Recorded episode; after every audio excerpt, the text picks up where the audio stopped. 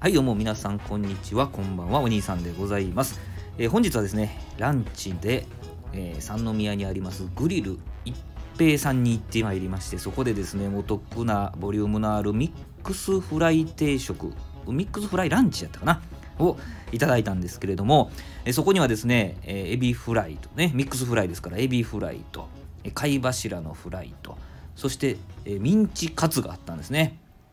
いやもう本当に美味しかったんですけどもここ外れないんですけどもね。またあの概要欄の方にリンク貼っておきますけど。そこでミックスフライなのにカツが入ったんですね。ミンチカツがね。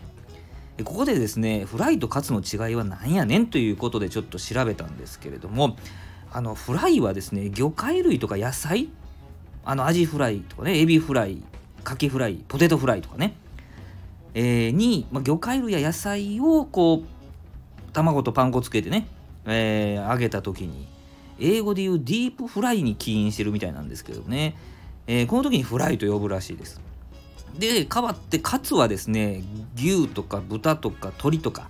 まあ、いわゆるとんかつ牛カツミンチカツハムカツですね。に用いられるそうです。これはあのフランス料理のねコートレットが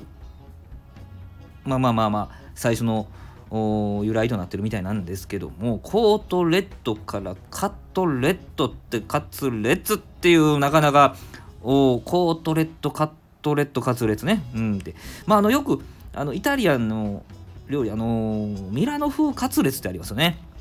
あれはあの、まあ、卵とかパンあのパン粉とかつけて、まあ、豚とかをねあの焼いたものになるんですけどもともとカツって焼いたものだったみたいですね昔はね。それがもう今はねどちらも揚げたもの油で揚げたものになっているような形です。ただこの最近あのエビカツ？魚介なのにエビカツ？エビカツバーガーってありますよね。とかあのマグロのマグロカツとかもありますよね。まあそういう例外も一部見られるみたいなんですけどもまああの卵とパン粉につけて揚げるもの。フライだったら魚介類か野菜。カツだったら牛豚鶏と。いう風なあ分類をされているということが分かりました。今日ねグリル一平さんでえランチ食べたんですけどその時にふと思った疑問をね、えーちょっと調べさせていただいてこのような形で配信させていただきました。どうもご視聴ありがとうございました。